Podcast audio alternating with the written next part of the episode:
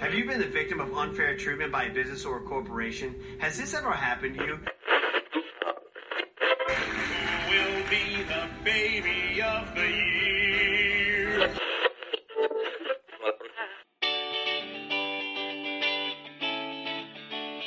Hello and welcome back to the Turbo Team podcast. It's episode 30 something. I didn't really look before. We're just going to go off the rails for this episode. I'm your host, Jake Brend. I've got the regulars alongside me. We're supposed to be in person tonight, but we're actually trying out some new recording software. So hopefully the audio quality is a little better than normal when we're over the computer. Joining me from Cedar Falls, we've got Ben Neeson, fresh off of a new haircut. How are you, Ben? Uh, my head feels so much lighter. I I can't wait to talk more in depth about movies and TV shows. Also with us today, we've got a special guest that we're going to use our s- special fancy button for. Let's see who it is. friend of the program, a film nerd. Please join us in welcoming the newest survivor of the Turbo Team podcast.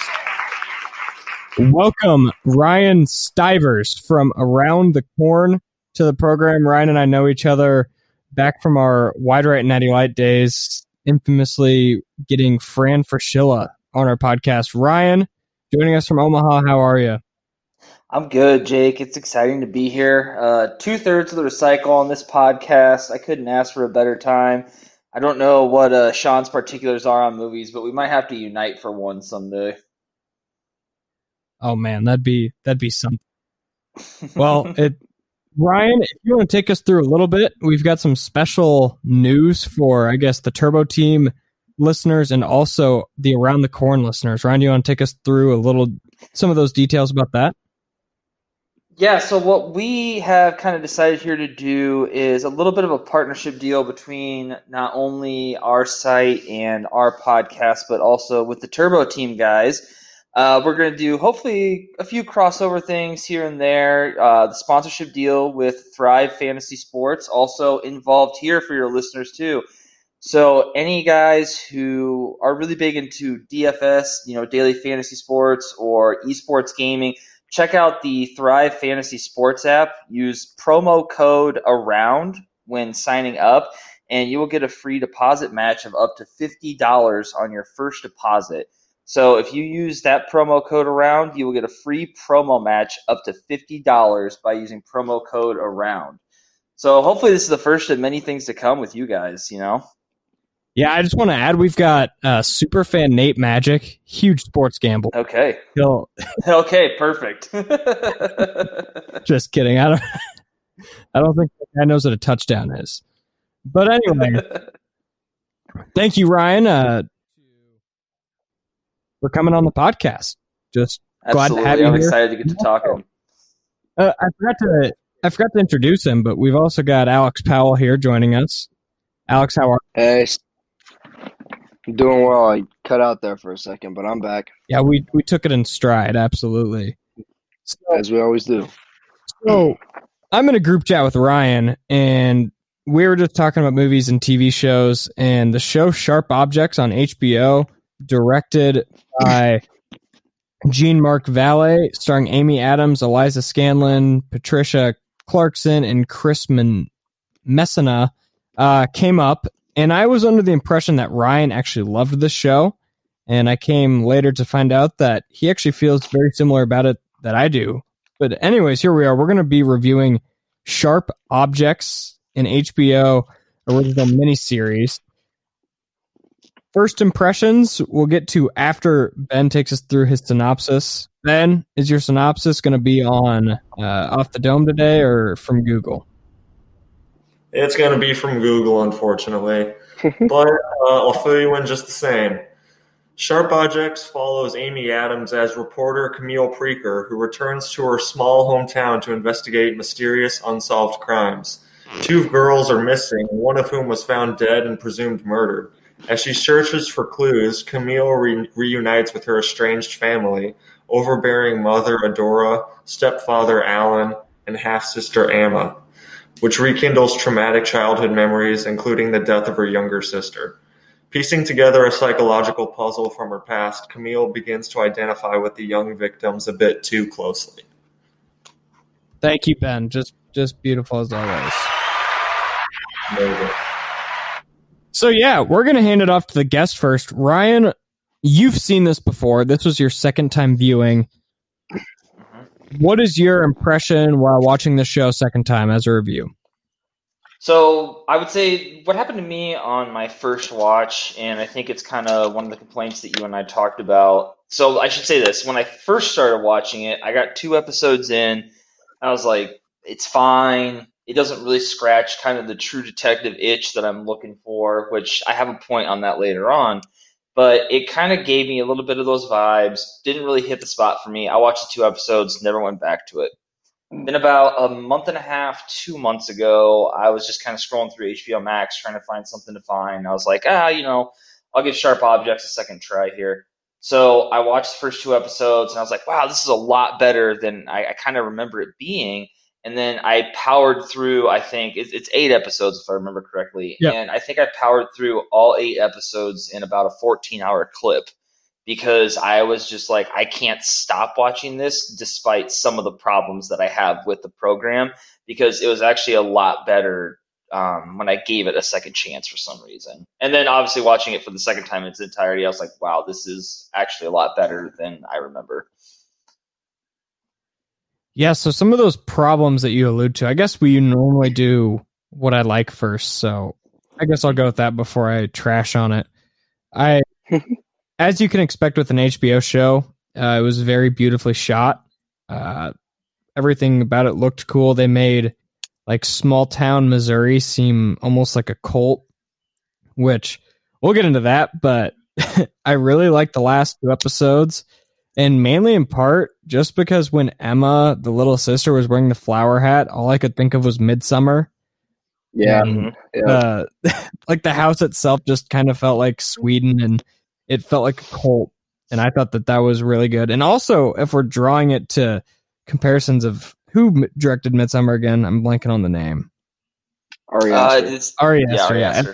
If we're drawing comparisons to another Ari Aster movie, uh, the mom from Sharp Objects seem like identical to the mom from Hereditary, also from Mhm. I'm thinking of ending things.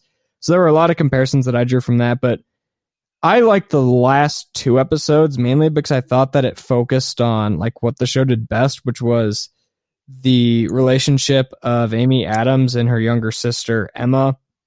And it also focused on like actually solving the crime, which I feel like they went away from like in the middle part of the season.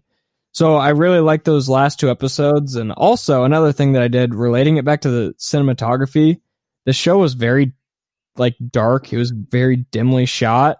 And I've been watching it like during the day, so I've had really bad glare from my window. And for the last two episodes, I put up a bed sheet over my window and it looked a lot better. so life hacks there. I would definitely, yeah, I would agree with Life that. The one, thing, the one thing that it definitely kind of, it, it kind of suffered from the night of problems a little bit. I don't know if you guys are super familiar with that miniseries too, but it suffered from like kind of a plot that you could have wrapped up in like four and a half, five episodes, but you decided to give three more episodes of filler that were like kind of unnecessary and made it feel a little bit bloated. And so this felt like kind of a series at points where the highs were absolutely amazing, but the lows to it were really fatty and just kind of like left you feeling a little bit like it's like eating potato chips, you know? You eat a whole bag and you're like, well, why did I just do that? Because I'm not full. I didn't get anything out of this, but it was still good. It's a beautiful comparison. Oh, yeah. Ben, what were your initial thoughts? This was your first time viewing, correct? Yes, this was my first time viewing it. Um, sort of like you said, Ryan, about trying to scratch that True Detective itch. hmm Like as soon as I turned it on, like I just recognized immediately that it had that sort of HBO, I don't know, haze that shows like True Detective, and I don't know if you guys have seen it, The Outsider has. And I think a lot of that was done with like obviously the dark and not necessarily melancholy, but just overall dark haze that the entire show has, and that does with that comes across with the graphic imagery, um, the really unique camera work, and Alex, I don't know. Uh, you're the coloring guy, so like, what do you think about the coloring? Because when I was watching it, I noticed that the coloring was sort of flat, but it wasn't dull. I Like thought, all the colors were matte, even. yeah. So I think the coloring, I, I nothing really stood out like you see from a, an HBO show. I think the comparison to True Detective, it- as far as like season one, I think they're very similarly colored. Green to me, the greens really stand out a lot. Um, Right. obviously like the cover of the show it's green so i think that's kind of the main color they want it's kind of a green sometimes yellow but yeah there isn't a really a ton of brightness to it it feels very much like the plot very you know muted in a way where like nothing like i think the most color you get for it is the calhoun festival that episode because that's the most when the town's really alive and everyone's kind of coming together for this thing and as the calhoun festival goes on you know it feels you really get a sense of that kind of muted color coming back because the story's getting a little bit darker, you know, and the town's really getting back to its old ways of everyone kind of seeming seeming like they're hiding secrets from everyone, you know. So I, I thought the coloring very, very was very muted. Yeah, it did nothing really stood out. Uh, I know we kind of compared it to Midsommar a bit earlier, where I think Midsommar is like a really brightly colored film, just because uh, on the they want you to get that feeling on the surface where oh everything's okay, and then the deeper you dig, the darker it gets. You know, compared to Sharper Objects where it is very muted, and there's not really a whole lot of hope they want you to see because it's a really like, like Amy Adams, the main protagonist, is like a deeply you know haunted character with a, a past that you know sticks with her every time every day. So like I think they're trying to portray the look of the show through Amy Adams' eyes, and so you know, there's not a whole lot of color in the world because you know she is so you know depressed and haunted by these past demons. So yeah, but getting back to my opinions on the Yeah. show, um, yeah, sorry. yeah, the production was really well done. I thought the performances were all solid across the board. There wasn't anything that I had a real problem with. Outside of which, and then this is like my biggest negative, is the writing, just in my opinion, just because I felt like a lot of the characters were either just way too overstated. They me personally, I didn't see a whole lot of complexity, I guess, with some of them. And as soon as the finale comes around, like, I feel like that payoff didn't necessarily hit as hard because it wasn't necessarily as invested or have the depth that I felt that it had the possibility of having. I don't know. I don't know about you guys, but I was really surprised. I agree with what you said about it kind of being a weak script. Uh, I was surprised though. So, Sharp Objects comes from a book which was written by the same lady that wrote the book Gone Girl, and Gone Girl is such a deeply constructed like plot and story, which is so well written. So, obviously, she, I don't think she fully wrote the script for this, but I was still surprised that it seemed like the material wasn't, you know, it wasn't a really uh, plot that like kind of caught me, you know, as far as the story goes, I guess. I would point that more towards because I, I believe, if I remember correctly, that it was Gillian Flynn's first novel. Really? So I wonder if that plays more part into it, and maybe, like you said, it being a weaker kind of plot line. You know, that first novel may not be as fleshed out, and it may not be as you know fully developed as you know something when you have your second go with Gone Girl. So I Mhm. wonder if that maybe played a part into kind of, I guess, the kind of transpondence from you know the first book into a script. Yeah, I wouldn't. I wouldn't be surprised. I didn't know that, but that makes a lot of sense. Yeah. Yeah, I just figured this came after, but yeah, that that's Mhm. no. While we're on it, Gone Girl, just so good.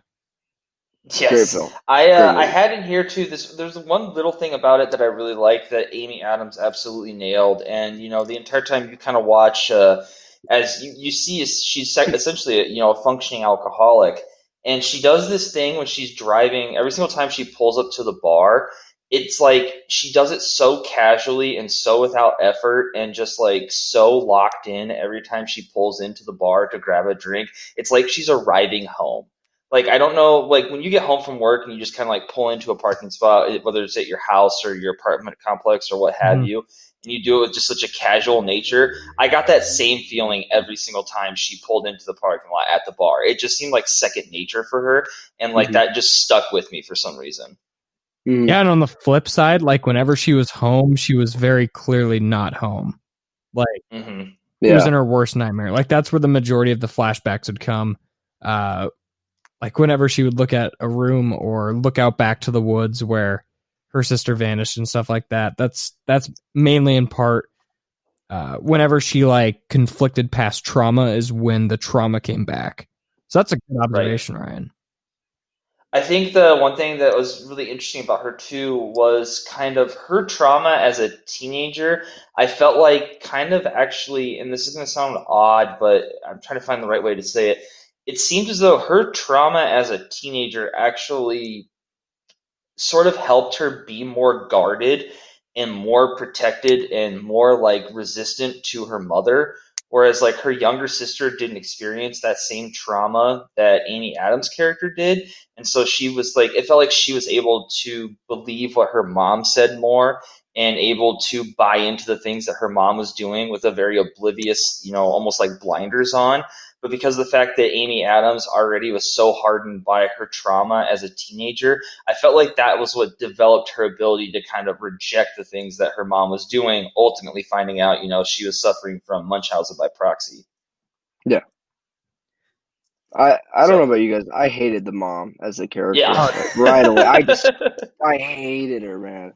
I every time she was on the screen, I was like, get get her off. I don't want to see her.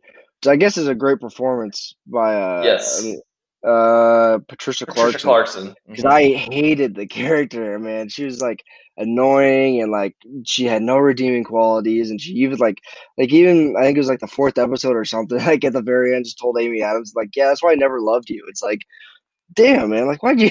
Like, it's so rude, you know. I, I'm telling you, like this family was extremely similar to the one that we saw in Hereditary with Toni Collette as the mom. Like every time, like Toni Collette in this, uh, whatever, whatever her name is, uh, Patricia Clarkson was on screen. Like you just hated them the whole time, and obviously, like I didn't hate I didn't hate Toni Collette watching Hereditary at all. I think I think Toni Collette that was like paranormal though. Like she was like actually being like possessed and like followed by a demon compared to Patricia Clarkson's character where she's just straight up a terrible person. That's you know? Where, where her mother was mean to her, Yeah.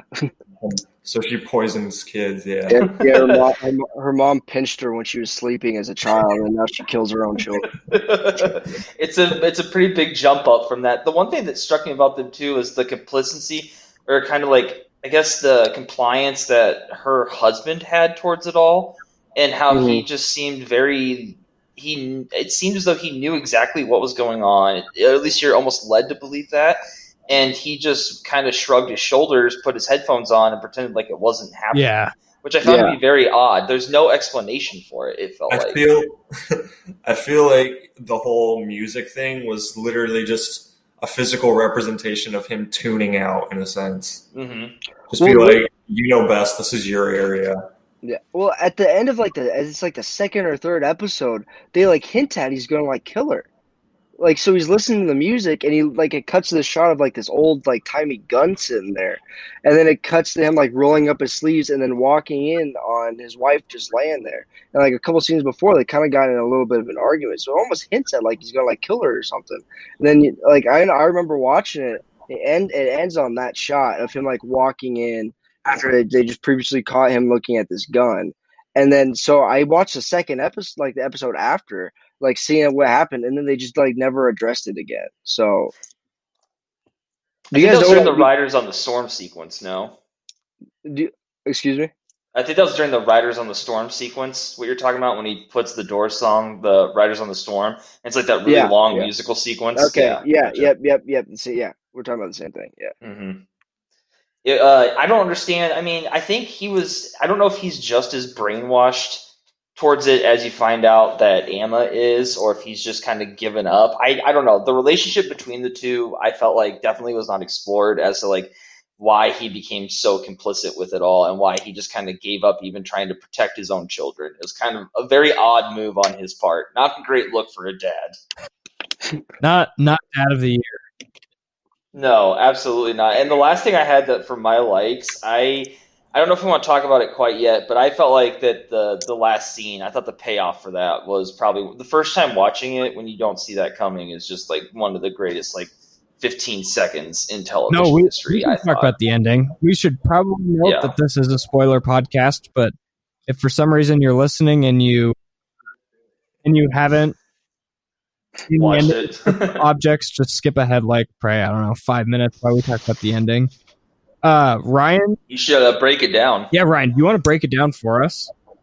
Me, okay. Uh, so you get to the end of it, you find out that Patricia Clarkson Clarkson has been poisoning her kids to essentially be sick their whole lives, so that she can take care of them. I don't know if it's some deep-seated fear of hers that her children will hate her and they need her. I don't know. It's a very wasn't really dove into enough. It gets to the end of it. They end up. Um, the younger sister ends up moving with uh, Amy Adams' character. They're restarting their lives.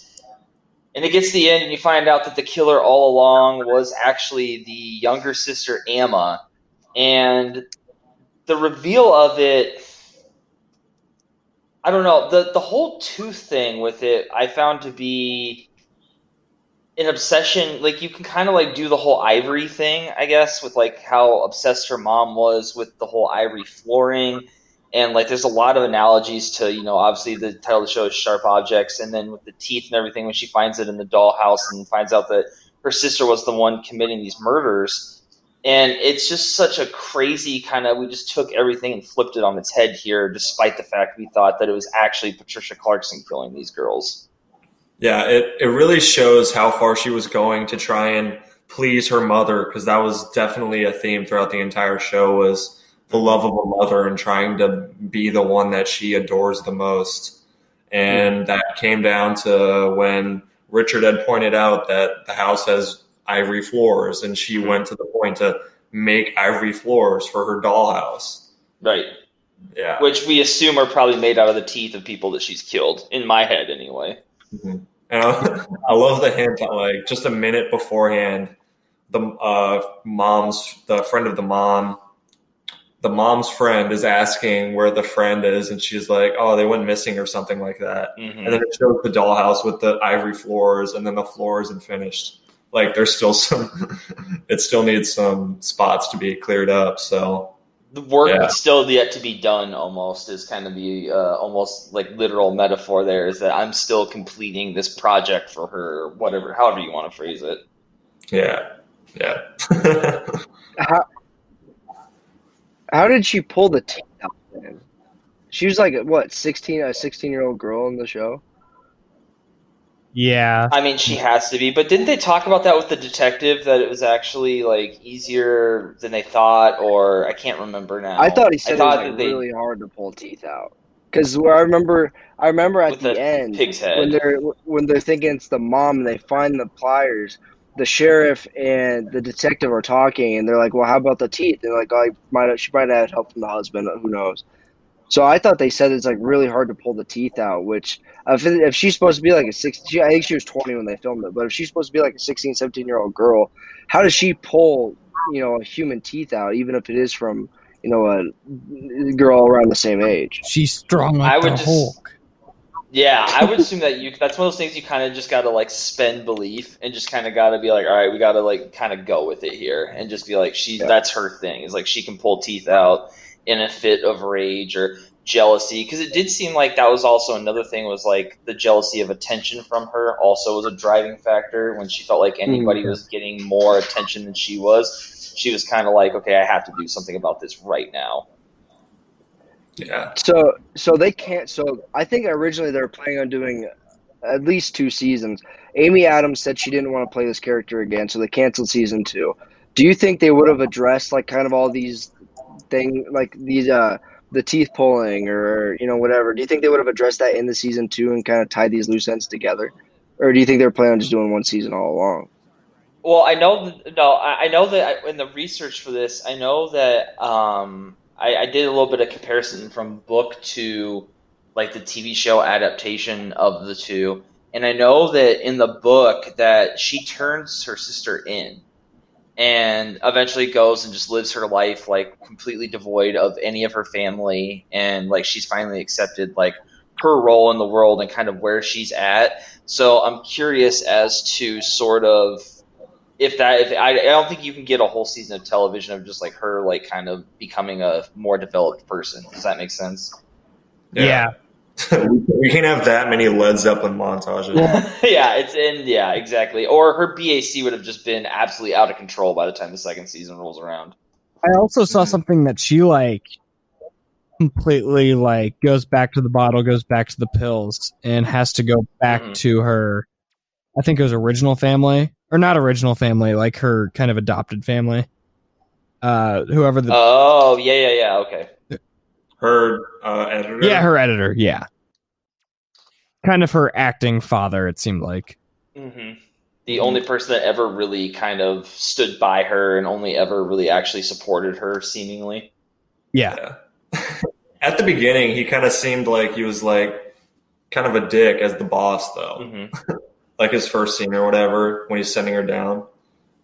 It didn't like give off that impression of that relationship that they have at the end or anything. I do also feel like he himself was also a functioning alcoholic, so I feel like they kind of related to one another in that aspect. yeah. a lot of functioning alcoholics in this episode. It they really pressed that home quite a bit. Um, I don't know. Do you want to talk about the dislikes now, Jake? Oh yeah, He's been waiting for My- it. it Sounds like. Yes, my dislikes are just like episodes one through six. Like I just Uh huh. it could have been slimmed down into probably three episodes, but instead they stretched it Yeah. out to six. And I think that it didn't focus enough on what the most interesting part of the entire story was, which was the murder case, the murder trial, or not the trial, but uh, the actual investigation. I feel like in like episodes three, four, and five in specific, they completely like abandoned that entire storyline and really just focused on Amy Adams' relationship with the people around her, which which I thought was okay, but as Ben mentioned earlier, just the weak script kind of made that just drag longer than it needed to. And it really lost my interest to the point where like watching a few of those episodes felt like a chore. And that's why when episode seven did roll around and I was actually enjoying it and actually like into the story, that's why I enjoyed it a little more. But really leading up to that, I just thought a lot of it seems super pointless. And I, I felt like that they were kind of just tiptoeing around it when they could have just gotten to the point from the start and made this a five episode series. That was the same complaint I had when I was texting our mutual friend uh, Dylan about it, and he and I were talking. I was like, I don't find this stuff with her relationships to everybody all that compelling. I don't know if that's just because the story there isn't that interesting by comparison to finding out who killed these girls. But I find a lot of like the Amy Adams stuff in here to be just a lot of fluff. And I know that's an insane thing to say about somebody who is a functioning alcoholic that you know carves words into herself into her body and has like this you know very torrid past but i found it to be very boring for some reason just like you said it just seemed like there were a lot of things that it was like okay we can only handle as mentioned before so many led zeppelin montages before it's like okay we get the point like she's driving around angry and she's making poor decisions like Yeah. we don't need to keep hammering this home And I felt like it repeated the flashbacks so many times to the point where they didn't even matter anymore. Mhm. Like, it's like, we get it. She has past trauma, girl in a white dress, like, her sister died. Like, yeah, it's sad, but when you show it 20, 25 times, probably throughout the entire series, it just kind of loses its luster a little bit. And it loses kind of what makes it sad or wh- what makes you have compassion for Amy. And I think because you definitely feel empathy for her, but after a little bit and after so many montages or references to the same events, like they're still sad, but you kind of feel a little apathetic towards them. Is it? I would say that's purposeful because it kind of relates to the line that Messina um, delivers to her after he catches her in bed with the teenager, and he says, "You know, I wanted to feel bad for you, but really, you're just a whore who's a drunk, or something like that." And you kind of get what he's saying there, only from the perspective of the viewer too. In that, after a while, you can only hammer on your past traumas for so long before you actually have to do something about it. And so it's kind of like almost on the nose there, even him just saying that, because we, as have mentioned, have already caught on, like, okay, we get it. You're using all of this trauma and all these bad things that have happened to you as excuses for these shitty actions, but you're not really doing anything to overcome it. And she doesn't do anything until the very end when she finally decides to take control and is like, all right, we're going to end this right here and now. Yeah, exactly. Because that was one of my main problems was that Camille was just such a passive protagonist, like the entire show. Mm-hmm. I understand that she's the victim of manipulation and trauma, and it's hard to be proactive in some of those situations. But so, so many times she was just kind of standing there, like closed mouthed, while things happened to her, and the plot was forced upon her, and she just kind of was there while it did. Yeah, I totally feel that. Alex, haven't heard from you much. What were your what were some of your negative reactions to the show? Yeah, I just thought the whole thing was boring. Like I I mean, the last episode and a half I thought were interesting. So from the point I think it really picked up when they found the bike in the in the lagoon.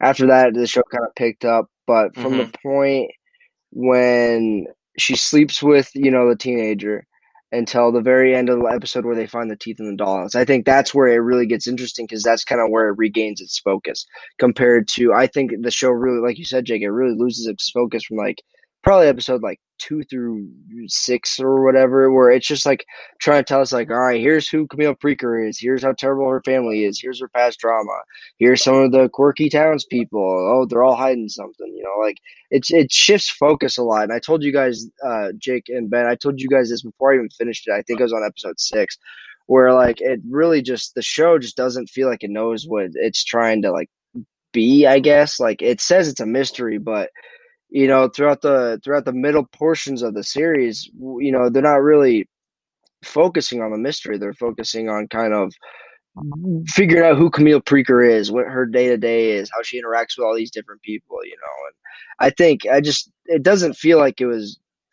really focusing on the, the you know uh, investigative journalism the crime the you know uh, detective work or whatever the show where like Ryan said, to the True Detective, which is one of my favorite shows ever. I actually watched season one of True Detective, which I think is some of the best television ever, right before I watched this show. And it was a huge drop off because I was expecting kind of the same thing. And here I am learning that, you know, her mom, her mom's mom was like, made her go out in the cold when she, at like two in the morning when she was like, you know, 13 or whatever. It's like, okay, but compared to like True Detective, where they hint at Rustin Cohle's like dark past and like they acknowledge it. They tell some stories from it. He like describes how you know what he's thinking, whatever. But that the main core of it, they're focusing on trying to solve this crime compared to Sharp Objects, where it just doesn't feel like they're trying to solve the crime. It feels like they're trying to like explain, oh, Camille Preaker, man, she's yeah, she's had a rough life. It's like okay, like I could have got that the first episode. Like if you focus one episode on it, okay, get back to the main point, which is who killed these two girls but they focused on it so much. And I, like you said, I like the flashbacks. I just got tired of seeing. The I got tired of seeing them though because they would show like five seconds of it, and then they wouldn't like they would never show the full event. You know, does that make sense? And that just annoyed me. Did it cut out? I wonder if it would have right, suffered, or if it would have been more improved had they kind of had they kind of gone the uh, the Jaws route and really kind of done more um, show but don't tell, like by keeping the shark from Jaws kind of hmm. you know hidden for so long and letting you use your imagination and letting you kind of develop this fear. I wonder if it would have benefited more in that aspect if they would have dialed back how much they showed those flashbacks and just like had Amy Adams' character more hinted them through dialogue and kind of her discussions with other people, as opposed to just like explicitly like bashing you yeah. over the head with it. Yeah, it's it's more show don't tell in that. Yes. I thought I thought production wise, it was an HBO show, shot well, settings were well, uh, actors were good. I thought Amy Adams was really good in this, uh, uh, but I did too. I don't think there was really a bad actor in it. Now, the relation I felt the relationship between Amy Adams and the detective was super forced. Like here, like he's never been here before and she left, but she hates it here and they kind of bond over how much they hate this town and also trying to solve this crime. I thought that felt forced. doesn't feel like there wasn't any real chemistry there. I don't know if you guys had the same feeling, but it's just no, no. like yeah, that it was, was just a like it's too one. easy for these people to kind of almost fall in love in a way, and it I just wasn't good. But uh I don't know. It's a very forgettable show. I think if I had to, you know, kind of wrap it up. That was one point. That was one point in the book that you know, in the book they don't end Yeah. up together. Yeah, he leaves her. Like after he catches her in bed, he bounces, which I feel like would have Yeah. made the show better. Like it would have made it way more true to probably the actual theme of the show that you know all these people are kind of you know causing these traumatic things to happen to her. It's like okay, well, why did we shoehorn in this you know kind of love story here when like she has a very shitty life and doing that does not help. You know, she why is she now all of a sudden getting a happy ending here with this? My counter to that would be as someone who grew up in a small town in the Midwest. Uh, when two functioning alcoholics break up, they always get back together, no matter what happened. That's true. I, I will say that that is a very accurate statement on that. But- You've seen that your whole life. You grew up in that ta- in a town like But that. I agree with you, Ryan. I think the show would have been it, it just would have been more realistic if they literally never heard from the detective again. Yes. I think it was it was mostly just plot driven, probably because Yeah. uh, Emma needed to go get somebody that would care, and then come and get her out of the come and get her from her house. Because I mean, Curry wouldn't have been able to get a police warrant or anything like that. So I think it was solely just for the plot.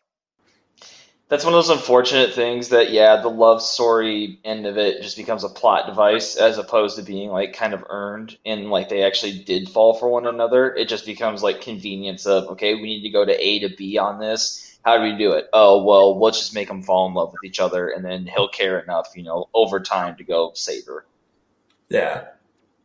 which is unfortunate. So I also have one question. I disliked uh, the thing about the allusions to the birth, her birth father, and then never expanding on it. Was my one other big dislike. Yeah, Really, Mhm. what I took from that was that her birth father was just a really bad person, and that's Yeah, that that's all they ever landed on it. Well, from whose opinion though? Adora's. Mhm. That's mean, true.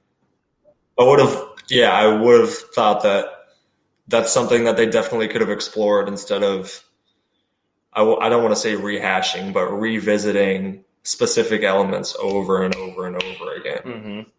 Yeah, but It was a missed opportunity to kind of give us a little bit more in depth, maybe too, as why Adora is the way she is as well. Because kind of allusion, alluding back to what you guys said earlier, with all we know about her really is that her mom was mean to her, and that was it. So I wonder if there was more with the actual birth father plot line that may have caused Adora to become this very overbearing and helicopter parent, and if it had something to do with you know Camille's actual father as opposed to her stepfather. because she liked to compare Camille to her birth father. hmm And I don't know if that's because like they were both had stubborn qualities. I mean, like maybe the father didn't want to go along with the slowly poisoning of his daughters. I mean, it'd be a tough thing to get on board with, you know. I think that's a hard sell if you're a spouse. Yeah. you really got to ease them into it. You can't just lay Yes. them out on the table. You know, you throw like some like tree nuts out there just to see if like they're allergic, and you start with like hives just to go, you know, from you know base one. yeah, yeah, yeah, yeah. That would be how you go about it. Do we have any parting thoughts on sharp objects before we get into our rating out of ten? I I don't. I think it's been. Hopefully, we've got something a little bit more exciting here on the back end, at least a little Oh. more cheery. I got. I'm just gonna fire through a couple of quick things that I never got to. Um, I I really didn't like Amma and the way that she would completely turn personalities. Like I don't know if she was like supposed to have bipolar disorder or something, but the way that she would just be like an absolute brat one night and then be absolutely needy the other. And then, oh, but now she's also kind of like dangerous and twisted in a sense. But like, I don't know. It it all came off across as all talk because she would just like look mysteriously and then say something ominous and then just go back to being a brat or so on and so forth. I wish that would have been more explored with actions instead of direct dialogue. And yeah, also things like like the chief. Like I don't know if he's just being lazy or if he'll just do anything that Adora says. But like it also kind of implied that he knew what was happening, but I don't know. Yeah, the chief was a very lame character. And yeah, and then looking back, like, did uh, Adora ever want to try and kill Amma like she did Marian, or is she just trying to like make her more sick so she could get more guilt from the rest of the town? Like, what was her end goal? Like with Amma and yeah, I don't know. I felt like there were a lot of open ends that made you think a lot more after the show had ended, but then there were also a lot of good ones too. Like I completely forgot about that scene where um, Camille followed Amma to the hog farm, and then like Adora, I mean Amma, sort of just like snuck around and then paid somebody money, and then like they went off and did something, and then that comes back to the bike, or maybe that has something to do with pulling teeth. So I, it made a lot of sense when you said you needed another uh, run through to have a better grasp on it, Ryan, and that makes sense. But then there are also parts that kind of infuriated me that probably would happen again. it left a few questions unanswered, like you said. I, I feel like the pig farm thing that they kept alluding to, I don't really 100% understand that plot line. So I get that, definitely. So, anyways, do we want to get into our rating? I guess I'll start. I'll give this a 6 out of 10, I think. It was I guess 5 5.75 out of 10. I think the ending was good enough to justify like rewatching the last two episodes, but everything in like the first 6 episodes maybe out of a few scenes to me was pretty forgettable and is something that like will make me never want to go rewatch it again. But I can't say that until I do rewatch it, but for a first viewing, I will give this a 5.75 out of 10. I'll go second here. I got in my notes. I have a six and a half out of ten for it. And the one thing I had in my head the entire time when I wrote down kind of a review here, the first line I had was, "It at least has a stronger female lead than True, De- True Detective season two. So I kind of that was my big takeaway from it was at least she's a lot better than Ani Bezzerides's was. Ben, what's your rate? I mean, yeah, I think that the production was done very well. Uh, the performances were nice, but I just had problems with the script. Uh, I thought that a lot of the characters were kind of despicable, and I was interested and wanted to see where it would go, but man, did it take its time to get there in the first place. So I'm going to be giving it a 5 out of 10. So we've been having some technical difficulties with Alex's internet connection and microphone over, I don't know, the last hour or so. And after an hour or so of fighting, we're just going to stop the count. We're going to stop trying and we're going to concede this podcast to just me, Ben, and Ryan. But it's time for the exciting part of the show. And too bad Alex has to miss out on this because we, for the first time ever on the Turbo Team podcast, are going to be talking about ABC's hit drama reality TV show, The Bachelor.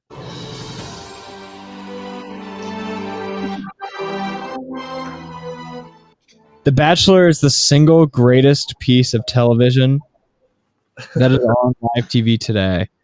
From incredible from incredible acting to just a beautiful scenery all over the world into the Stanley House from The Shining. It's just is it called the Stanley House? Just the Stanley. The Stanley Hotel, yeah. So that's pretty much what this is, except there's 32 women that go to meet one guy at the beginning of a season, and then they battle to the death for his hand in marriage. And this season, the Bachelor is Matt James, a former Wake Forest football player. In a bit, we're going to go over his stats, but Matt is actually the first African American Bachelor to ever appear on the show.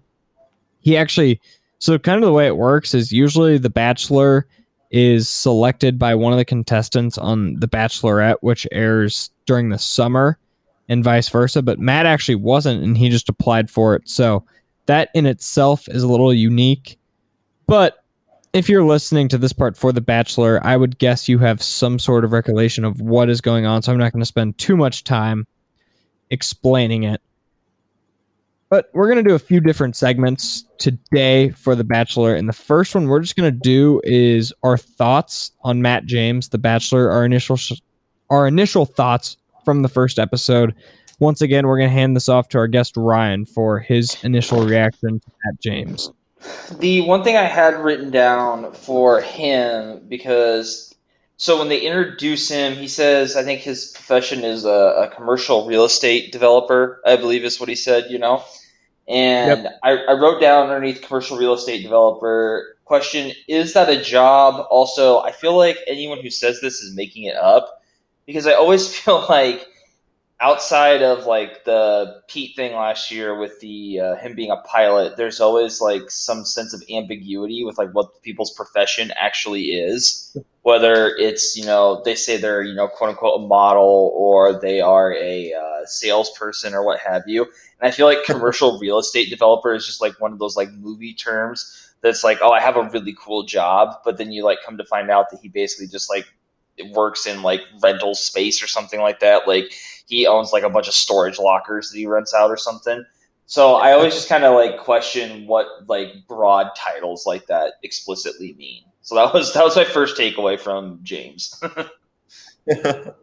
I mean, he doesn't really help it all that much either because he's just kind of like, I don't know. I feel like he could, he has many different sides to him. Like the way he, I mean, like the way he tries to open up the whole event with the prayer, but then he, like, obviously, like, is digging it when, like, things are getting risky and I don't know. Yeah, this brother's starving for sure. He's starving. yeah, he could please anybody.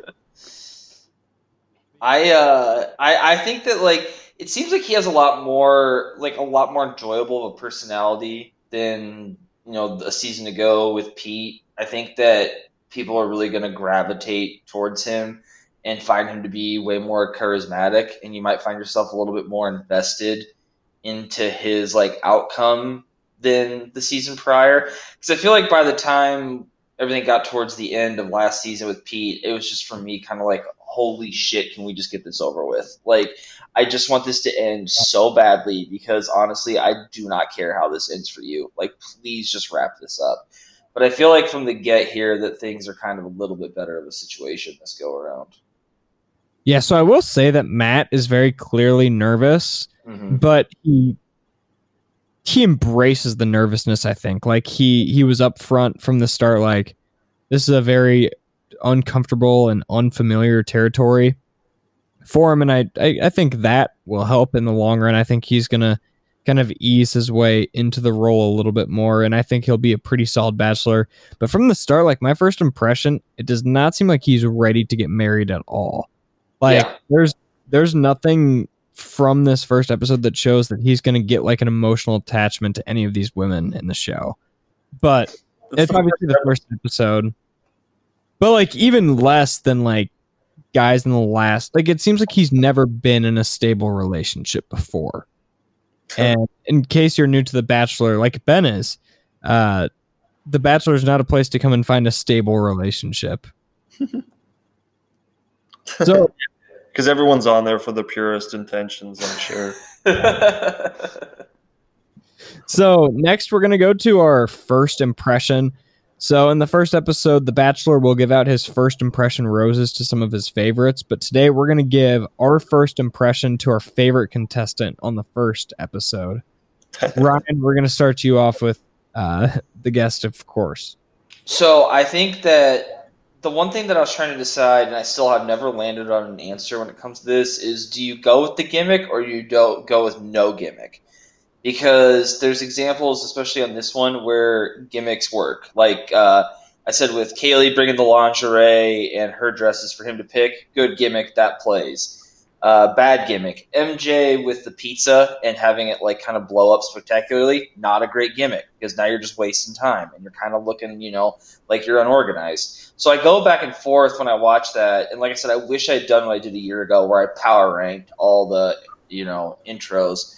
Um, but I, I always go back and forth on gimmick or no gimmick because it can either go great or it can go very poorly all that said, I wanted to give my first impression rose, honestly, to one of the very first people that we meet, Kristen, the lawyer. Uh, she name dropped both Cardi B and Meg The Stallion during her introduction, and so I kind of want to give her my first impression rose on that, just because of the fact that, like, if we're going to be talking, I mean, you can just pull references like that off the cuff. I'm in, like, uh, immediately. Also, she's a lawyer, so you know she's fairly smart and has a good head about her. Sign me up for more Kristen. it's Bold move. Yeah. Ben? okay, well, I didn't come across this as a veteran. I'm not trying to put myself in the mind of a hungry reality TV show alpha male. It was more just like, hey, like, Nathan Fielder. yeah, the hunk. Yeah.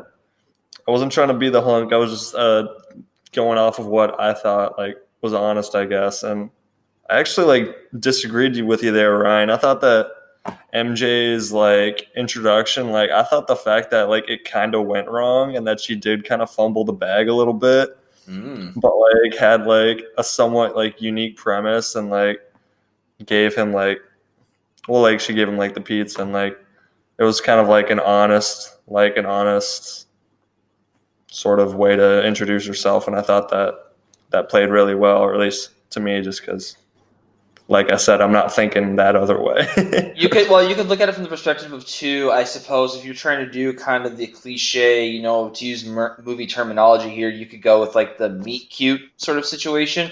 And if that's the angle Yeah. she's going for, where like if we're talking in rom com terms, and like let's say she's like a twenty something, you know, person who is trying to get her life together and she's delivering pizzas because she's just trying to make ends meet. She shows up on the guy's doorstep to deliver the pizza. All right, now we've got a bit of a storyline cooking here. Like, you know, that kind of works a little bit in her favor. So I can kind of see the angle that you're saying that plays there. yeah, if she was playing for it to be enduring then hmm I thought it worked for me. I can get behind that. So I'm gonna go with Maggie uh, from Ethiopia. She didn't get a lot of screen time, Mhm. but just with my connection to going to Ethiopia a few times, I stand her from the start. uh, she didn't really add anything to the show, so I know that she's probably not going to advance farther than a few weeks. But just from the sheer fact that she's from Ethiopia, I do have to stand. But I'm also going to give a second honorary rose to Piper, mainly just because friend of the program, Max Cleveland, like that was his pick from the start too. And she was just like, she seemed like one of the most level headed people I've ever seen on the show. She's from Happy Valley, Oregon. Uh, just seems, just seems all around solid. And, but if I know anything about The Bachelor, it's your favorite never wins. Maddie Prewett got absolutely screwed last year. There's never been there's never been a bigger robbery in any reality TV show than Maddie Prewett not winning The Bachelor last year. That was a tough Thank beat. I don't think there's a single soul in the world that didn't want Maddie Prewett to win. But I'd have to go back and look at my tweets because there's probably an anti Maddie Prewett tweet somewhere in my timeline. oh no. if if I know me, I probably had at least one anti Maddie take somewhere. I'd have to look, but I could almost guarantee it. So I'll have to dig back and see if I can find it. So we're gonna take a spin the other way, and we're gonna go on our worst impression, which I feel like this is gonna be unanimous, but I think it's gonna be fun no matter what, even if we all have the same answer. Ryan, I'm gonna see if you're the same person I'm thinking. I had uh, in my notes in big bold letters next to two people, and they both had the exact same thing, and all they said were "nope." And I think uh, it was Anna and Kit were the two that I had written down, and I was like, Oh. "No, way too extra." Let me find a picture of Anna. Anna's the really smiling one. She wouldn't I- stop smiling. She was like, I'm super bubbly. I drink coffee all the time. I don't know. I, I Oh. had I had Anna and Kit written down, and I just said it's just too much for both of them. Just way too try hard. How was Kit's too much? How was Kit too much for you? I don't know. There was just something about her when I was watching it that like I, I don't question my notes. I just I write them down in the moment, and then I just that's what I'm sticking with. I get dug in like a tick. And then you Kit recount them defi- for the internet. Yes. Kit definitely had the aroma that she went to private school growing up. Dad's a doctor, never had to pay for anything in her life, just kind of entitled. But I'm going to go next. I'm going to differ with you. And the reason I kind of stand Kit in a way is just because of how much I dislike Victoria, Mm. the queen Yeah. who came in on her throne being carried. I feel like this season it's going to set up, or it already did, like it established a rivalry between the two. And because this is rivalry or rivalry reality TV that's supposed to make money, they're going to keep one of them longer than they probably should be. So I think Victoria and Kit are two girls that we're going to see probably within the last like five weeks of the show, despite the fact that everyone should hate Victoria because she is easily the worst contestant on the entire show. Just so first off, we didn't even get to meet a lot of the women because Victoria decided to spend two separate moments with Matt like in the first night, which is it's just kind of like an unwritten rule, honestly, of the bachelors. Like it's kind of a gentleman's game in a way where you have to kind of just I, I don't know, make some sacrifices to let everyone get everyone get a chance to talk to him, but instead there was what, six girls that had to go home because they didn't even get to meet him for the most part. I think that's just a super pretentious thing to do from the start. And I mean, she calls herself the queen. Yeah. That- I mean, that that in itself is just enough to like be disliked. So if we're choosing sides, I'm gonna choose the side of Kit on this one, just because even though she's a little more entitled, her glare towards Victoria when she walked in the room was for the first time was probably the best thing of the entire first episode. The one thing I will say in defense of Victoria is that as someone who is a fan of someone like Michael Jordan or Jimmy Butler, like myself, the competitive edge that Victoria brings to this, where she's like, I don't care about the norm here. I don't care. I'm doing everything I can to game this and take every competitive advantage. You kind of have to respect the hustle a little bit on that. Of like, I, I will step on everyone's skull in order to win this. That's a fair point. That that's definitely a fair point. Yeah, there's there's no rules when it comes to that, I guess. You could also see it from the Marcus Moore side of things, where ultra competitive feel extremely dislikable. Yes, I can understand that very much. Pat Beverley, if you will, almost, where it's like, okay, we get it. Oh. You're the guy that, you know, you're the try hard. We got it. You don't have to keep going back to this. Dylan Ben, would who so was mad at me your- for that. Who was your worst impression, Ben?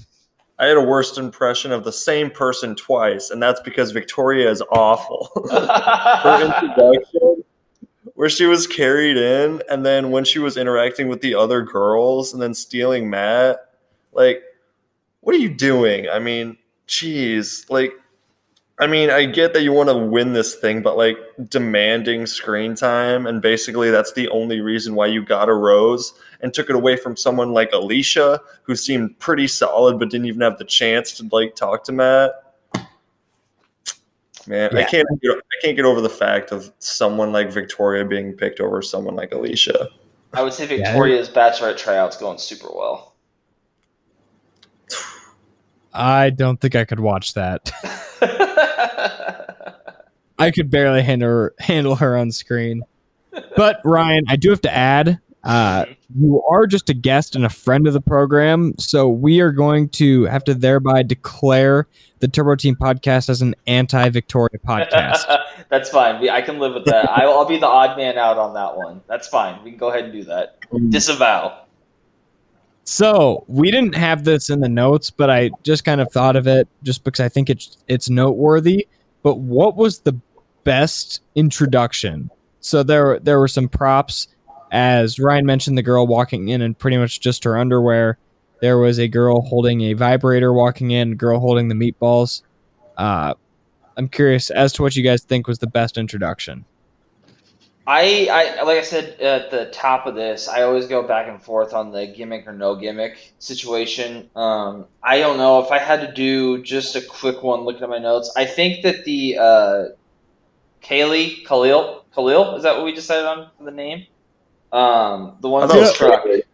Kaylee, Callie, however you say her name, She- the one that showed up with the truck. Oh, with the truck. Um, yeah, I think hers ultimately played the best with him in in the capacity of this is not only kind of endearing, but it's also very like down home, and it's very you know it kind of reminds me of my roots a little bit. And I think that one was probably the best of all of them, just in his reaction to it. It adds character for sure. hmm But yeah, even though I said MJ's before, going off of the gimmick alone, I thought that I agreed with you. Like the truck was a great one just because, like, yeah, it was very personable. It wasn't too flashy, but it was, it stood out from the other ones. And even they like even came back to it. Like uh, Matt and Chris like moved the car or whatever at the end of the episode. So that like gave even more like screen time or more of an impact to Matt probably after they did all that with her gimmick. Yeah, because I think that's the big thing about like doing the gimmick is like you want to stand out and be memorable, but like you can also easily overdo it for like the wrong reasons. Like standing out and being memorable because you showed up with a plastic penis in your hand is not the reason why you want to stand out. Like you want to stand out because you remind them of something that like brings like good memories and like things that are you know like positive, not make him feel insecure because you've got a plastic dick in your hand. Yeah. I don't know. Some people would like to be remembered by that, but I mean, I'm I not Yeah, one of them. I'm not. That's not how I'd want to be remembered. I guess. So I actually I'm disappointed. I thought we would have di- differing answers. I I agree. I thought that the truck was the best intro. So just to counter it, I'm gonna go with the what I thought was the worst, which was the girl wearing the the horse hoofs. Yeah. That was just like that painfully like Amy Schumer like unfunny. Where I just like I did like the LeBron James face to the screen, just quiet. You hear that cricket? I just thought it was so not funny, and it got it got way more screen time than it deserved. It definitely was one of those ones too that again you're going to be remembered for the wrong reasons. Like he's going to associate ugly hobbit feet with you now for the rest of the time that you're around. And is that what you want to be remembered for? Yeah, if if she gets eliminated next week, that's exactly what you can look back on as Mhm. as the indicator to why. She she deviated finally- from the eight play script. Yeah. And finally, we're going to give not our favorite, but our early prediction as a winner off of just one week. So fast forward to what is it? First or second week of March when the when the show is over.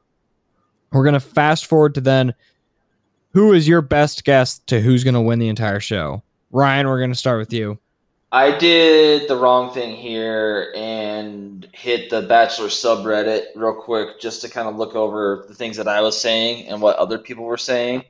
And it seems that the general public, or at least the consensus, is Rachel is the front runner, which I didn't really see that from like their interaction. But I mean, I wanted to be Victoria because I love a good villain.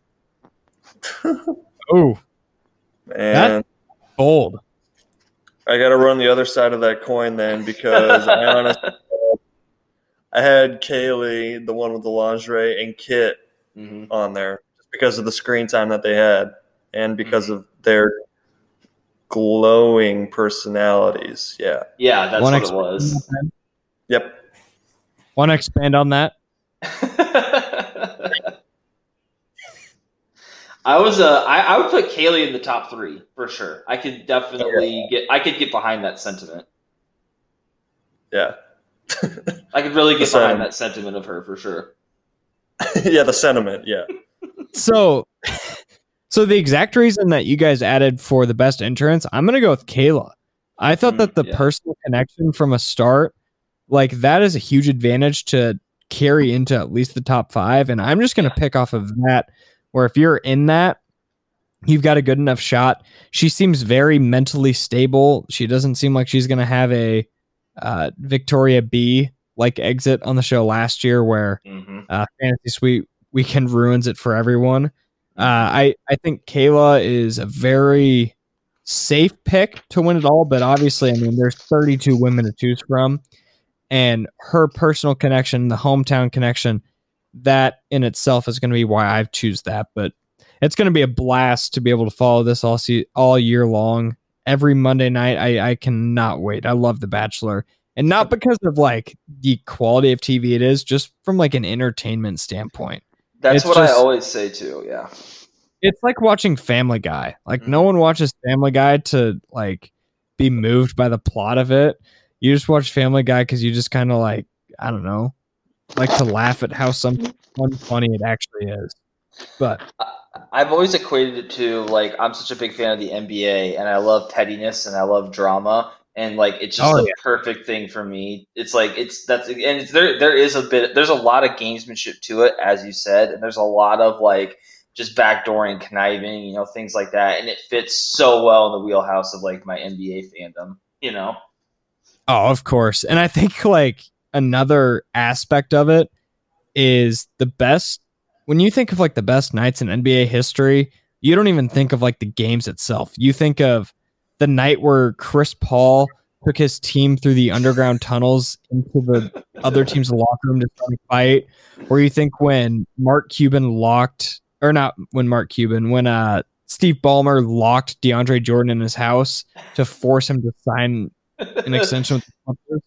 Like those nights just full of NBA drama on Twitter are so much more forgettable than like when the Clippers or when the I guess when the Clippers blew it through and laid or when the Warriors blew it through and laid. But from just like a pure drama and ridiculous like uh like drama standpoint, The Bachelor is a phenomenal entertaining show. Absolutely. hmm So, to recap the Bachelor talk, there it is. We'll be back every single week for probably not that long of a segment, probably like five ten minutes each week, just recapping the episode. But to wrap things up tonight with our tradition, we are going to give Ryan the floor with his top five movies, starting at five, going down to one. Got it. At number five, I have the infamous Ridley Scott film Alien. It is one of my favorite films of all time. I have the box set of the original four Alien movies. Um, I really like that one a lot because it's essentially a sci-fi movie that's also a slasher film, and I just think it's a ton of fun. And every time I watch it, I'm just like, man, this is just such a great, you know, it's just such a fantastic movie to watch. Like, I don't know why I constantly go back to it, but I just find so much fun in just the plot of that movie. It's been a long time since I've seen the Alien movies. I watched those in middle school. Yeah, there's I love them so much, and like I could honestly, I could swap that out for another great Ridley Scott movie, Blade Runner, in there, and be fine with that as well. But Alien, just there's something like atmospheric about it, and just like the tension of like the monster, you know, this this slasher being, you know, this alien creature. So I really enjoy that. Um, at number four, I have the sequel to Fistful of Dollars for a few dollars more.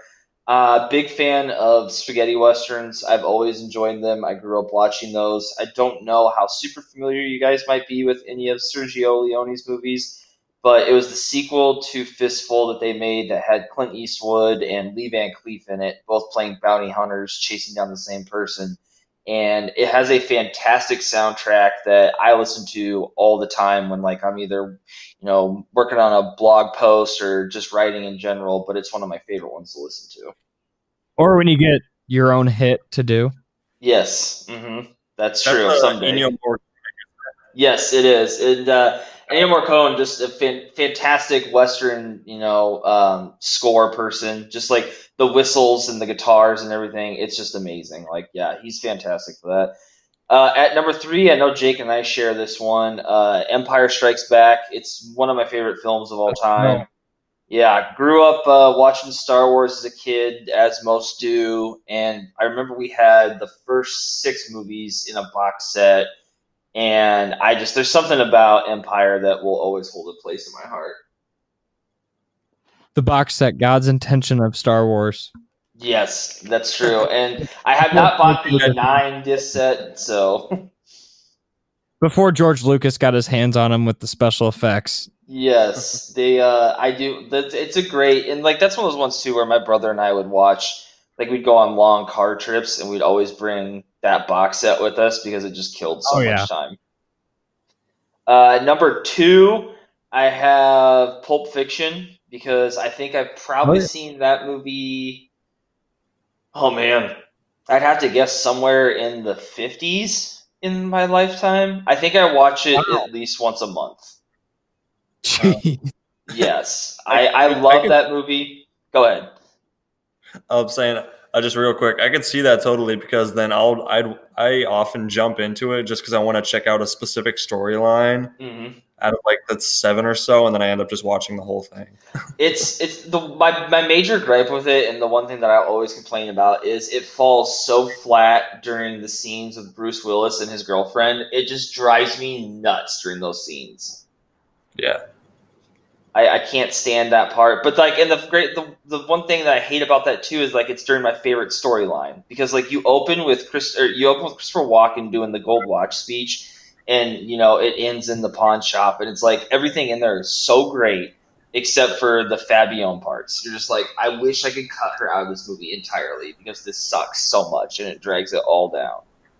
yeah uh huh. And then at number one, my all-time favorite film that features my favorite scene in movie history is Goodfellas. I've seen it easily over a hundred times. Yeah. I I, love I- Goodfellas. yes, I agree, Jake. I could probably do a full two hours with you on Goodfellas. First episode ever of the Turbo Team podcast actually was a Goodfellas review. Was it Don't really? go- I mean, yes, I love it. Not not the best episode, but Goodfellas is. I'm the, The, same uh, way with that you are Pulp Fiction is where I just like. I'll just kind of get the niche to watch like a scene from Goodfellas on YouTube, and then I'll end up watching like the entirety of Goodfellas all on YouTube, like out of order, just because like it like there's there's 20 scenes in that movie that I could just go back and rewatch at any time of day and always just just like enjoy watching it. It's so good. it's one of those ones that I I do it constantly too. I have like the old DVD of it where I have to like flip it over um, halfway through, like after they kill Billy Batts, because the movie won't fit on one side of the DVD. So like that's how long I've had it like on disc. Oh, wow. Um, so I, I I don't know how I haven't worn it out at this point either, but I still remember I had the Goodfellas poster in college. Like I was all about it. Like that movie to me is so perfect. The Copa scene from beginning to end when Henry walks out of the car and they go through the kitchen and like they're talking to everybody and it's all the single take. Like it's just a cinematic masterpiece. That and then Billy Batts' death scene are my two favorite from that film. Yeah, just the the image of Robert De Niro kicking and punching at the same time. Yes, it's It's it's like so that. fantastic. It doesn't hit as well in 2019 in The Irishman as it did back then. You know, he's a little bit older than that. That the scene in The Irishman where he's beating the guy up in the street definitely is not going to age well as far as film history goes. No. I think that brings it pretty full circle. We want to thank Ryan again for joining, and we want to not thank Alex for uh, Leaving. consistent in leaving. Yeah. So Alex quit the Turbo Team podcast. You you heard Oh, it here first. oh no, oh, reporting it first. Our fans will now be more loyal. But now we're we're hoping that Alex will be back next week in figuring out these Wi-Fi issues. Actually, we should be in person. But nonetheless, we want to thank Ryan for joining us to kind of announce the partnership between the Turbo Team podcast and Around the Corn. Go check them out at is it just Around the Corn Pod? Dot com on is the Twitter. website, and yeah, you can find us on Twitter at that same handle too. Yeah, so go check them out. Uh, go check out some of their interviews. They just had Dylan Soehner, former Iowa State tight end, on last night, and they've also had Tyrese Halliburton, NBA future All Star. They do awesome stuff over there. So we just want to thank Ryan again for coming on, and uh, that's going to do it for this week's episode of the Turbo Team Podcast. We hope episode of the Turbo Team Podcast. Our social medias are linked in the bio. Follow us on Twitter at the Turbo Team Pod. You can listen to all episodes on Apple Podcasts, Spotify, or any other platform where podcasts are listened to.